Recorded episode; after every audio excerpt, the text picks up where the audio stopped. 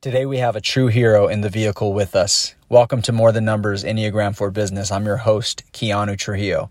Remember, our Thursday episodes are like going for a ride together. I'm driving, our guest is riding shotgun, and you're riding along listening in as we have a conversation. If you want to share in the conversation, please leave us a review. We would love to hear from you. He began his career graduating from the United States Military Academy at West Point in 2010, becoming a commissioned officer in the United States Army. He deployed to Afghanistan in 2012 in support of Operation Enduring Freedom. Upon returning home from deployment, he was selected to serve as a civil affairs officer in Special Forces. He then deployed to Jordan and Lebanon in 2015, 2016, and 2017. In 2018 and 2019, he served as Special Operations Team Leader for cross functional Team Manbij in Syria in support of Operation Inherent Resolve. On January 16, 2019, while conducting a mission in Syria, he was severely wounded by an ISIS suicide bomber. The bombing killed four of his teammates and left him blind, amongst other serious wounds. He would proceed to undergo 22 surgeries over 24 months to overcome the possibility of death and begin recovery but he would recover and continue to serve on active duty and plans to continue to serve as an officer until he is no longer able. It is with the utmost respect and honor that I introduce you to United States Army Major Jonathan Turnbull.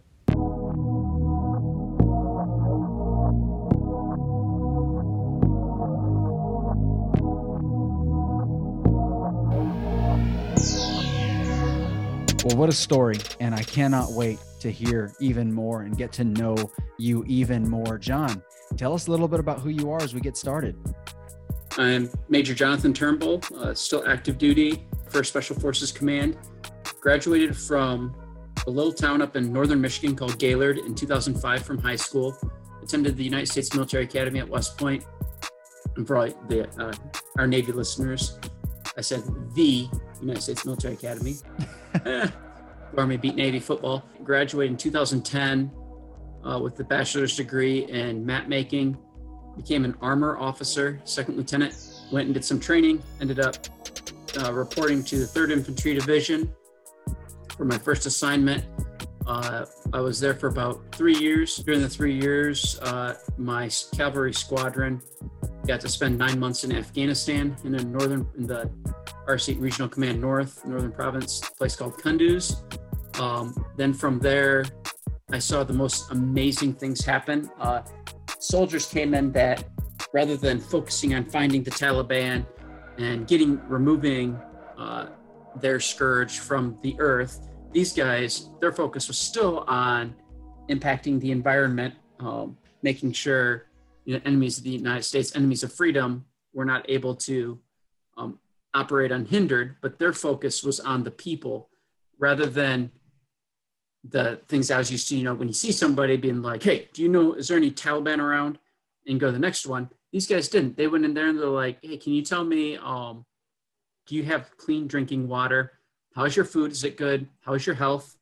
Wow. They would see children, they would ask the best questions ever. And I loved it. Um, they'd be like, what grade are you in in school? And whatever. And they would be speaking Pashto or, or Dari, or they'd speak whichever, I mean, whatever language the um, children spoke. And these are Americans that are doing it. And uh, they would always hand them like something like a backpack, uh, you know, a roll of string or um, a pen or pencil, paper, fun things. But they also did book drives where they had school books for kids. They went out and wow. did a lot of infrastructure projects. Um, I helped them as a squadron or as our S9, so our like civil liaison, uh, civil military operation coordinator, helped them with uh, building the Kunduz Hospital in RC North in the city of Kunduz. They funded it and they got all the contracts. We also built roads to the hospital. Um, I mean, there were roads, but we paved them so anybody could get to the hospital that needed to get there. You know, less uh, impediment which is ironic now that I live in Michigan, our roads are bad, but um, did a lot of road projects. But I saw these guys, they, uh, and one quick tidbit and story for these guys. Um, I was there for six months working on putting a road and paving it and getting it all set up to one of our combat outposts um, on the northern border called Shere Khan. uh, that recently fell to the Taliban um, a few months ago, unfortunately. But uh, I'd spent six months trying to get bids from local contractors um, on how much it would cost to that, would, and then also getting signatures from the local uh, administrators, magistrates, governors, mayors, whatnot. Everybody that was involved in it, get it, you know, cross our T's, dot our I's. I've been working on for six months, and this team, special operations team, showed up. The guys that deal with people, and they're like, "What are you working on?" And I was like, "I'm trying to work on this road, guys, and it, it's killing me. Like, I can't, you know, making no headway. I've been doing it for six months.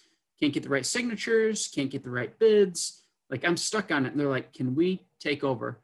And so I was like, "Yeah, I mean, what's the worst that can happen?" I mean, I, like, I was nowhere six months into it. Three days, they had bids. They had awarded a bid they had all the signatures needed, and work had begun on this new road in three wow. days. I've been working on this for six months. So, like, sitting there, I was like, I want to be one of these guys.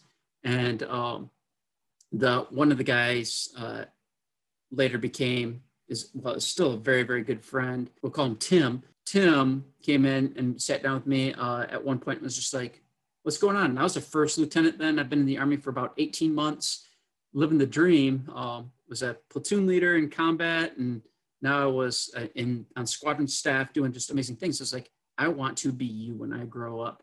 So he's like, "That's easy." He's like, "I'm a civil affairs uh, soldier.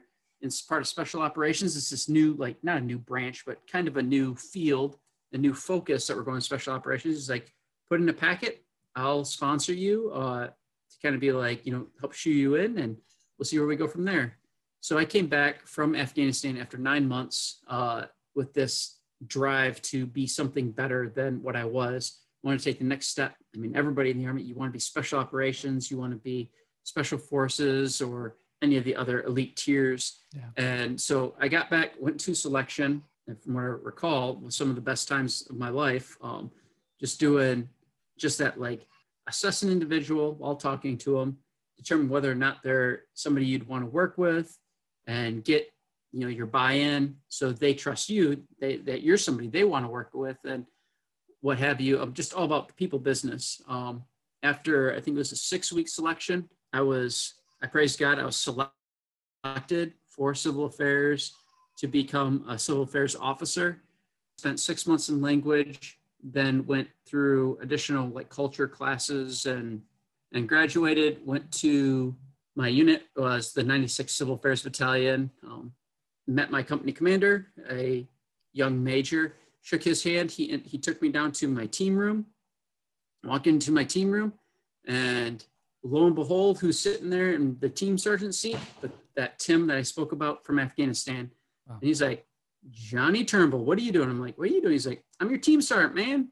I'm like, man, it's a small world when you know we meet in Afghanistan. You impress me so much that I want to become, you know, going to the same branch as you. And then I show up and we're working on the same team. Immediately, I got pinged for a mission in Jordan, this Hashemite Kingdom of Jordan. Loved working there, uh, worked out of the embassy uh, in Amman, Jordan for six months. Focus, uh, defeat ISIS, and make sure that the Hashemite Kingdom of Jordan, the, the Jordanian Armed Forces, and the JORSOF, Jordanian Special Operation Forces, are fully equipped and trained in order to defeat um, any threats coming into them, uh, like countering violent extremist organizations. Uh, and Had a simple job because my job was the people.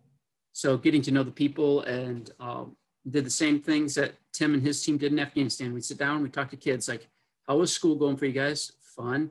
You guys have everything you need? Yep. At home, do you drink your water? Yep. Is the electricity stay on all day? Do you have air conditioning? Because we knew that if any of these were no, like we don't have clean drinking water. Our drink, our water smells like crap. That's an easy vulnerability that can be exploited by um, a violent extremist organization. Um, they can come and be like, "Here's a bottle of water. Uh, just, you know, if you, we ever need help, we need a place to lay low. You know, you help us, we help you. It's all good.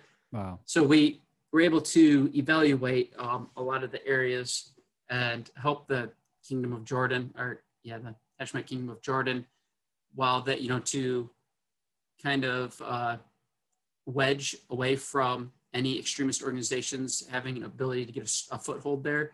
Primarily looking at like ISIS coming in because ISIS was really big at this time.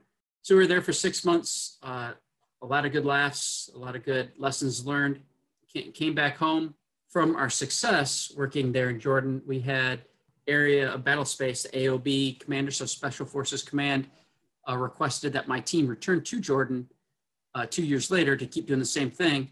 So I went back again in 2015 to Jordan, working out of the embassy. And this time I was a different capacity. Um, I was more of a staffer, more or less civilian out of the embassy as a coordinator, a civil military coordinator for the USAID, so United States Aid and International Development Agency. So I was that talking piece, um, that mouthpiece for the military to the State Department. The State Department would tell me what to do, and I'd go and talk to the military. I did that for six months. Had the, the teams on the ground there do it. And they're evaluating uh, civil vulnerabilities, talking to children, talking to people. So it was cool. I felt like I was doing a lot of good things. Um, life was going really grand. Uh, came back to Fort Bragg after a six month deployment and almost immediately got pinged again for another deployment. This time with uh, with First Special Forces Command.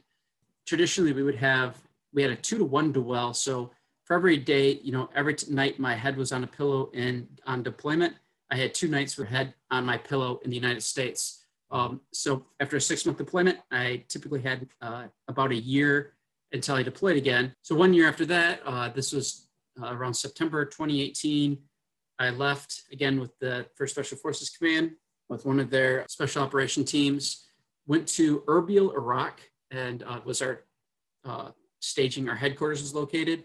I worked for two weeks as a civil uh, civil affairs liaison. Um, so everything that the special forces guys were doing in country, um, they would go and they do a mission, and, they, and, then I would brief on the mission. You know, they talk about their success, and I, I would brief the impact on the civil infrastructure, impact on the people, impact just in the civil domain. And um, two weeks was running running with that really well. Loved Erbil. It was my first time in Iraq, and I mean, all everybody, you know, a lot of military guys that I'd been with had been in Iraq, and I heard the tales about uh, Kirkuk or Fallujah and Baghdad, how bad it was, and here I was in Erbil, um, driving around in a Toyota Hilux, not up armored. Um, I carried my pistol with me, but beyond that, I didn't have a rifle. I didn't have armor. I just drove, I'd drive downtown uh, for a meeting. I'd go meet with a, a NGO, so non-governmental organization, like a nonprofit organization. Go meet with them at a restaurant. We'd sit down, we'd eat, have dinner, talk, uh, have like a glass of wine or whatnot, and then I would drive back to the American base. No threat of IEDs, a very, very minimal threat of uh, insurgents or anything there. It was, was beautiful. Uh, after two weeks, I was briefing the commander who was kind of in charge of the overall fight for special operations in Syria. And he stopped me halfway through. He's like, John, I got to talk to you. And I was like, Yes, sir. What's up? He's like, I need somebody with a civil, you know, civil military, civil affairs mindset to act as a team leader for one of my teams in Syria to report directly to me. We're going to focus on mission. We had a guy, he got sick or uh, injured or something happened to him. He had to be pulled out. So we need somebody to replace him. He's like, Can you go? And I was like, Yes, sir. So that night, jumped on a, a bird helicopter and flew from Erbil, Iraq to one of the forward staging bases inside Syria. Met a bunch of people there to kind of learn what my roles and responsibilities were going to be. Uh, had the team, the special forces team that I was meeting up with, drove to this forward base picked me up, jumped in their car, throw my equipment in, and different kind of car. I mean, like same uh, civilian vehicle, but it's all up armored. And this time we are wearing um, body armor, carrying our rifles, helmets, and everything. Drove to a little town called Manbij um, on the western, the only western controlled or the only territory controlled by the coalition west of the Euphrates River. Made to Manbij. Um, linked up with a team. We, I was a team leader for a cross-functional team. I was a civil affairs officer.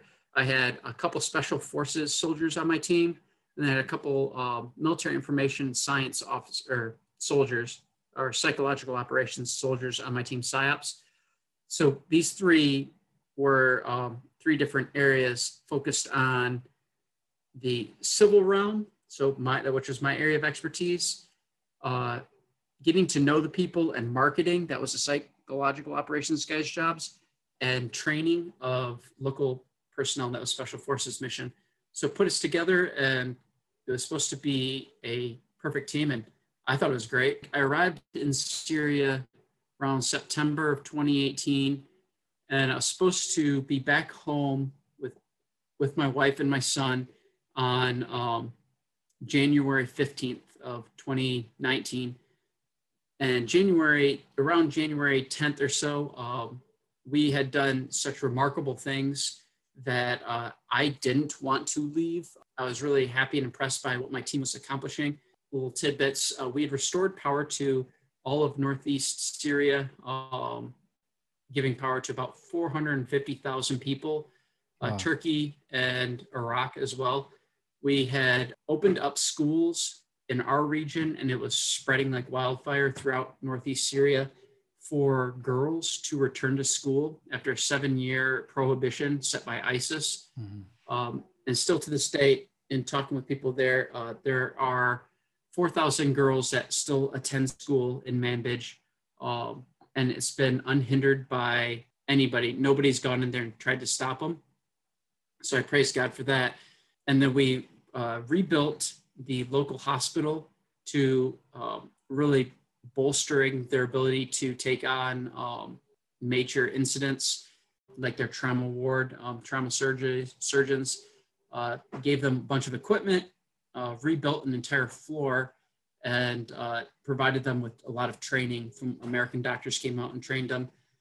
Gave them a lot of equipment such as ambulances. There were no ambulances in the entire province. You had to, you know, jump in the back of a pickup truck if you're sick or even worse, you think about a young pregnant lady uh, getting ready to give birth, she would have to get in a vehicle, bed of a pickup truck, bouncing yeah. down dirty roads. You get there and um, hope that there's a room available. Well, we made extra rooms for um, the OBGYN department there.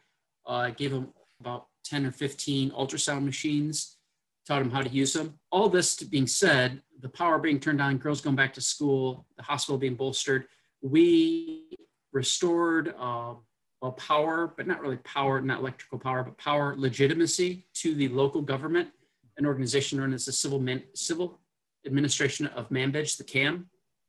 We bolstered up their influence with the population and uh, working with their police, working with the military there, um, made it so the people could rely on them for things rather than ISIS, who was still pretty influential in the area. Um, so we delegitimized ISIS by legitimizing the uh, proper government. And all that, once again, being said, to say that our um, our success was actually our one of our big was led to our downfall. We were so successful at delegitimizing ISIS that um, there were multiple attacks on our team trying to get us to stop small minor things, uh, you know, uh, you know, pray and spray, where that you know a few pop shots here or there, um, attempts to set off IEDs, but uh, all of it was not for naught. I mean, it was all very serious, but um, had very minimal impact on us. We kept pushing forward, pushing forward, pushing forward, providing freedom, um, encouraging it, and whatnot until on January 16th. So step back two seconds. Uh, January 15th, as I said, was the day I was supposed to go home. Um, I was offered to extend. They offered me the extension. I very happily took it so I could stay with my team, stay with my soldiers, uh, my linguist, finish the job, um, do a real good handover with the next team leader to come in. So that was January 15th. Remember, I think it was on January 15th I, or 14th, I texted my wife. I was like, hey, honey, want to let you know um, I've been extended for a couple months. Plan on me being home, not tomorrow, but plan on me being home in like April. And uh, all the, you know, stuff that that raised was interesting. I'll always have fallout from it because uh, that night, then I sent her another text. I said, Hey, babe, ISIS, we've identified where ISIS has moved into the area. We know where they're at. Tomorrow morning, I have to go into the city. I'm going to set up some security cameras, real easy stuff.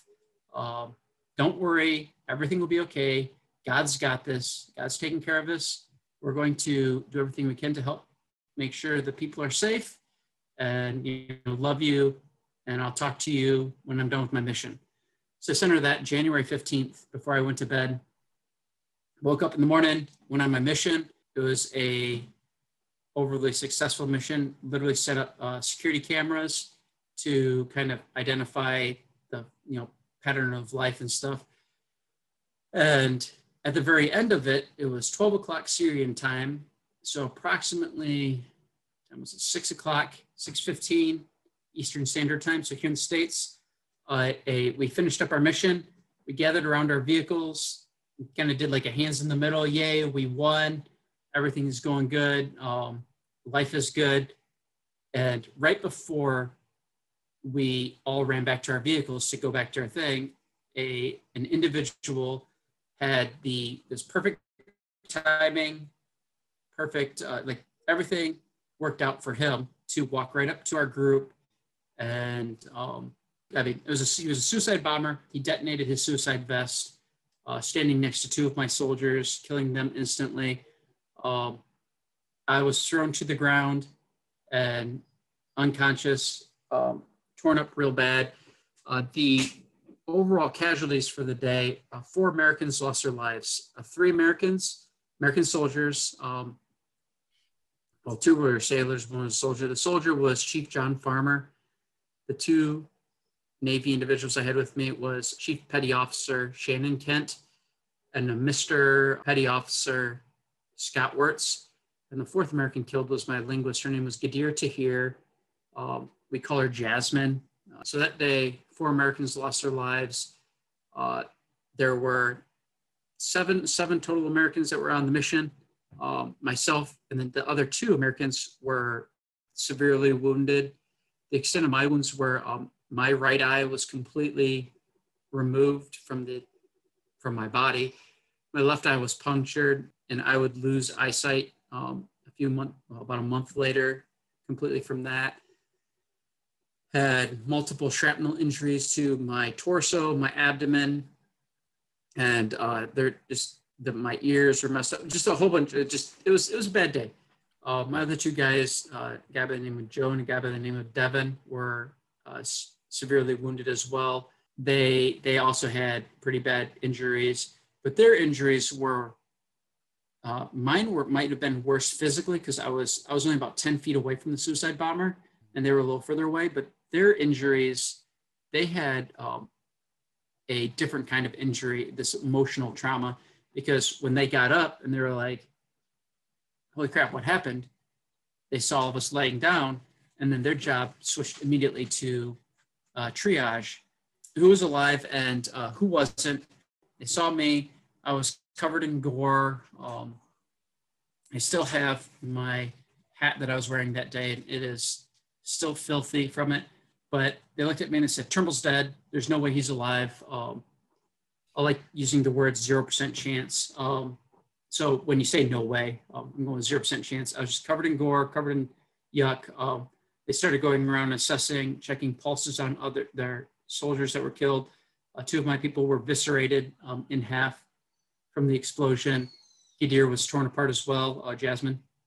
And they said while they were moving around and they were seeing stuff, uh, they said so a miracle happened. I started kicking my feet, and I always get made fun of for having like restless leg syndrome. Um, kick my foot a lot.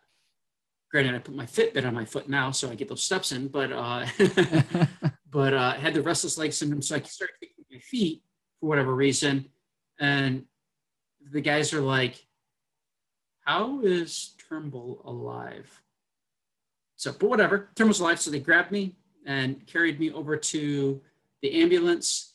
Um, while I was being dragged away, I was told that I'd grabbed a hold of Jasmine's hand um, because she had fallen right next to me, and I was I was dragging her behind me, and I had to like they had to peel my fingers away from her hand to let her drop um, her hand drop, and they said that was one of the worst things they ever did because when it dropped, they saw her.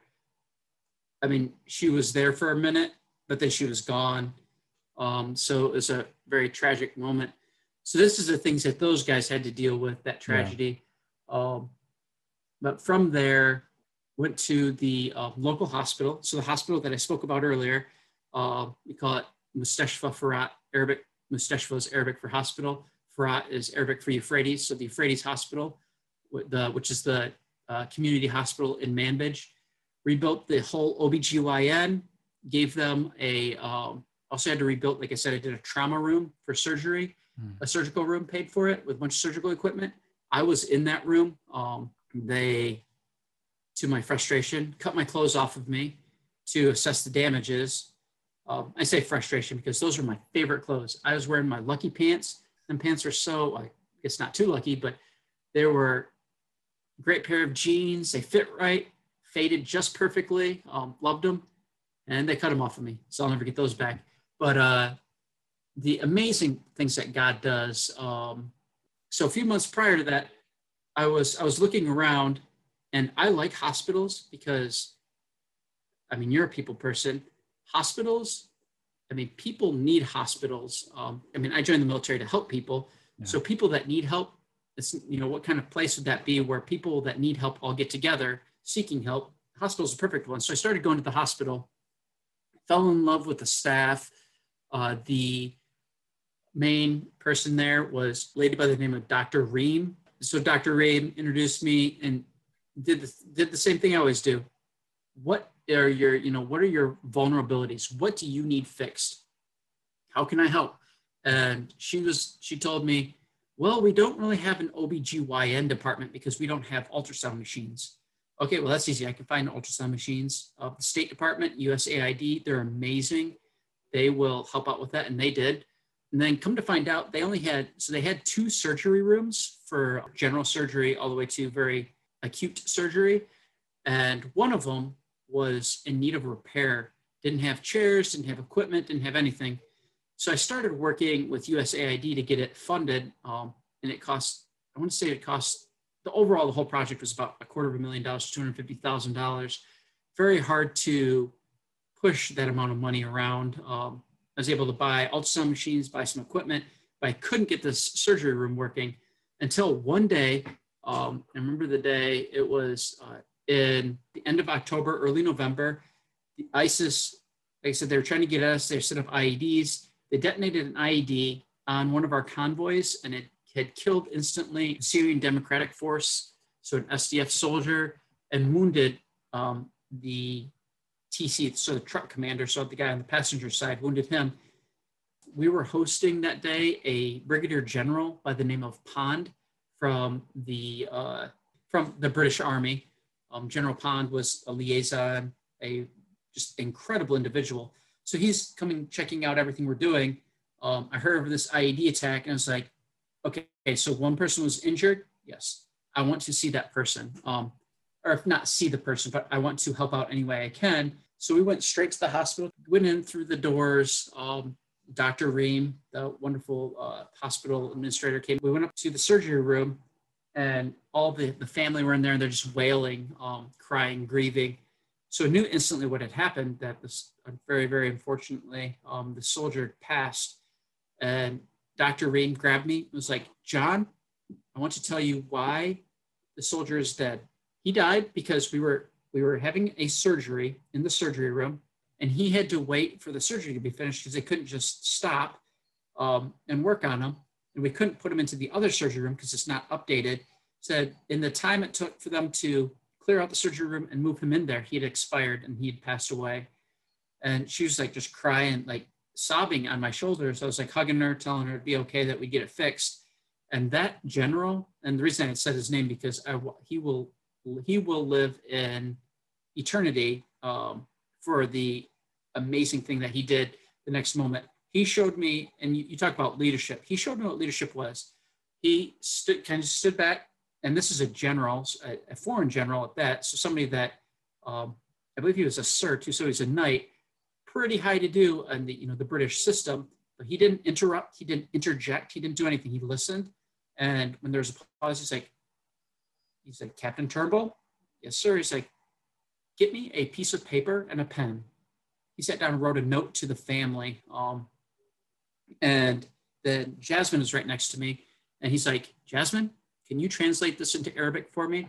Um, so she took it, and I remember her crying while she translated it. And she was like, that was probably one of the most amazing, you know, heartfelt, sincerest I'm sorry's, but thank you for, you know, your sacrifice notes that she's like, I've ever seen. And he didn't just like fold it up and be like, make sure the family gets this. He's like, show me the family. Yeah. So we, we marched down to the, um, the waiting room and here's the family just in grief and they just lost their loved one. And General Pound's like, who's the mother? So, uh, I don't know. Aina, uh, sorry, I'm trying to think of the Arabic words. My Arabic's not very good, but who's the mom? So we translated a, a elderly lady. I mean, young. We'll go with young lady because it makes ladies feel good. Um, a young lady stepped forward and was like, "I was his mother." He's like, "I'm sorry." And Ghadir or Jasmine was translating all this. He's, I remember being like, "I'm so sorry."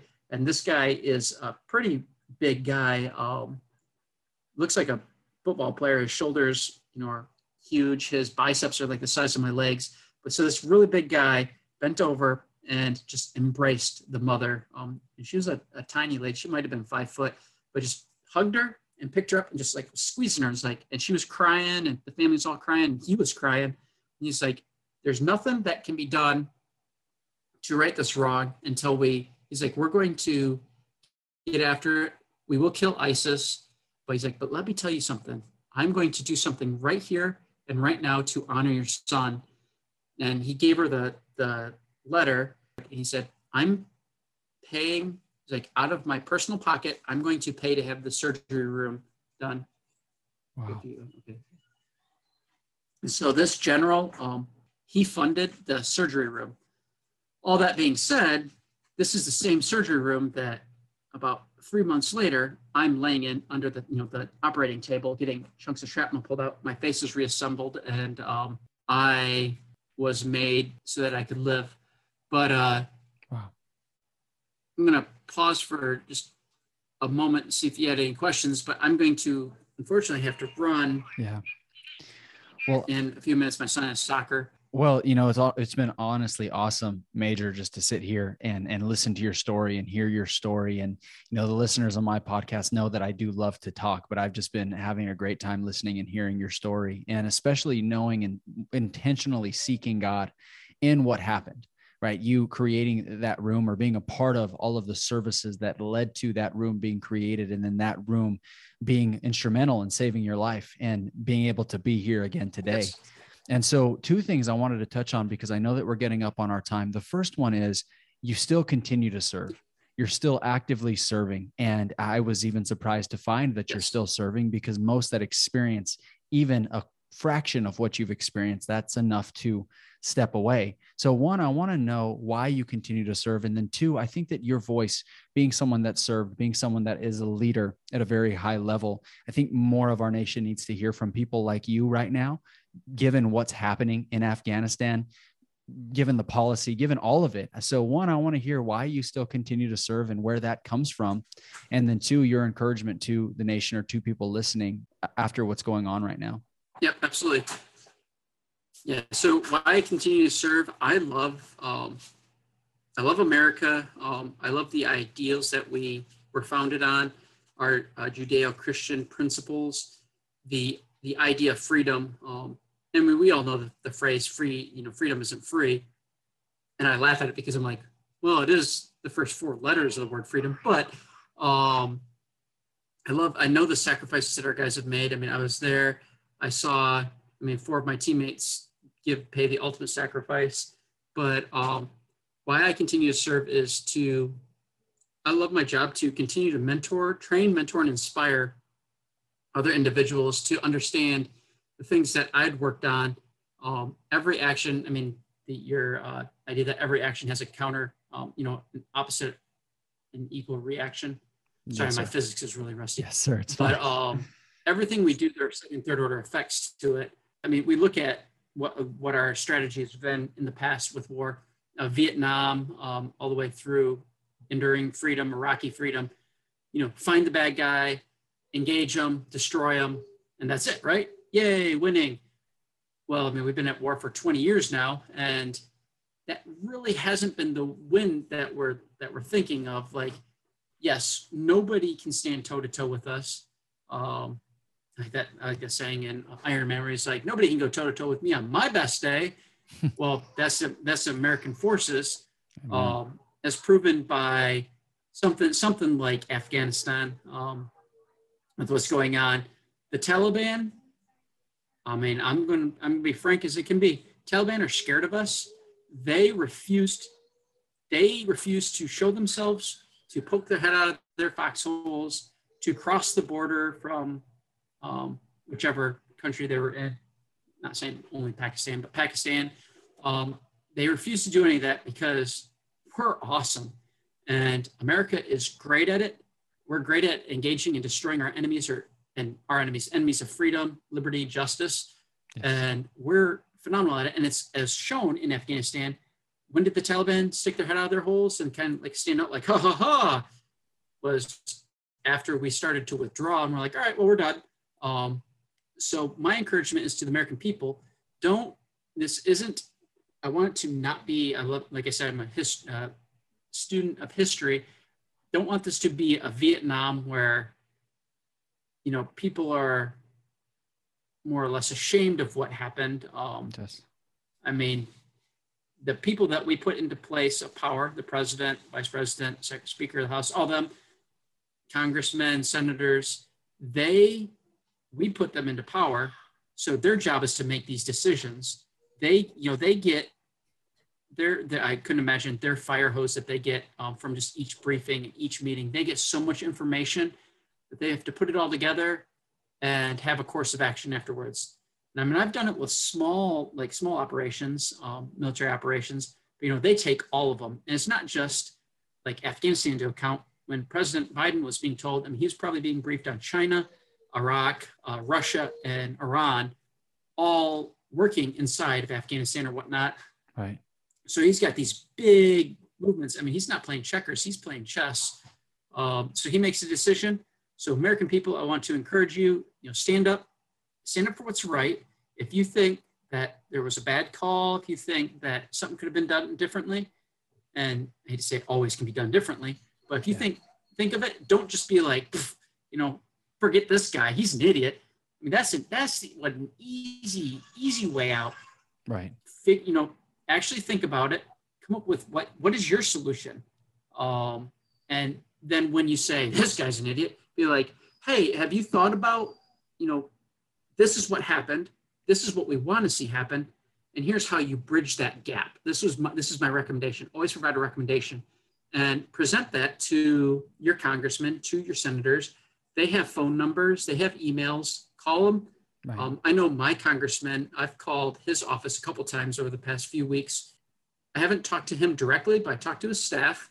And when they say, "I will give this to the congressman," I don't.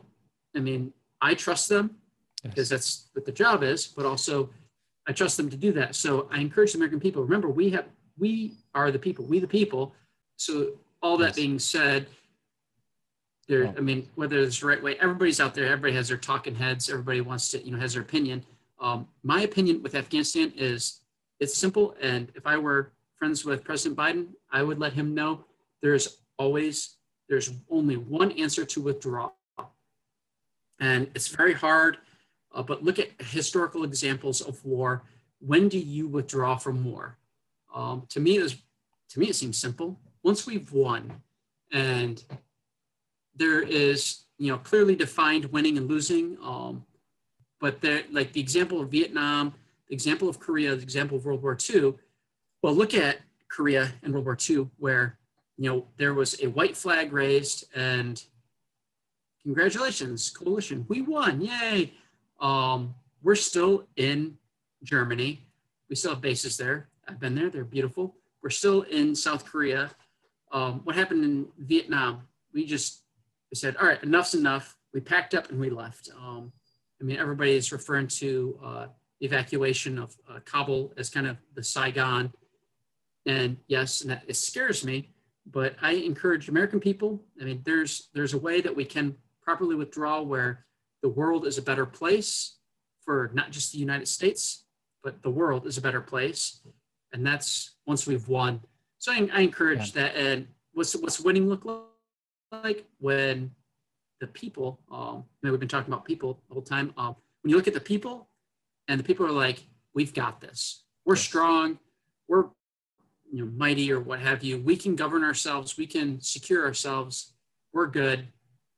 You know, once to say, thank you, you know, thank you for being here. We love you. You can now go.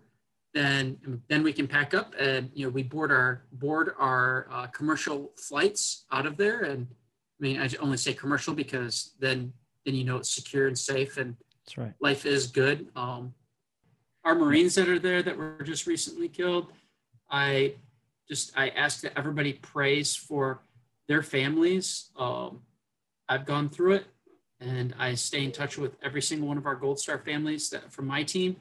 But also remember the, the soldiers and sailors that were wounded. Hmm. They're right now struggling for their lives in Landstuhl um, Regional LRMC, Regional Medical Center um, in Germany. And they will be soon moving to uh, Walter Reed National Military Medical Center in Bethesda, Maryland, where they will, I've been there, they will get the best treatment you can imagine. The best doctors, the best nonprofits are there to help them um, from with everything from surgeries to make sure they're taken care of to putting socks on their feet. And that's my a quick shout out for the Semper Fi Foundation, the Yellow Ribbon Foundation, uh, two great nonprofits that are there in the hospital, holding hands, hugging, kissing families, and just doing amazing things. So, you know, stay strong, America. We just we stay strong. We continue to support justice, liberty, freedom, and we just keep up the fight.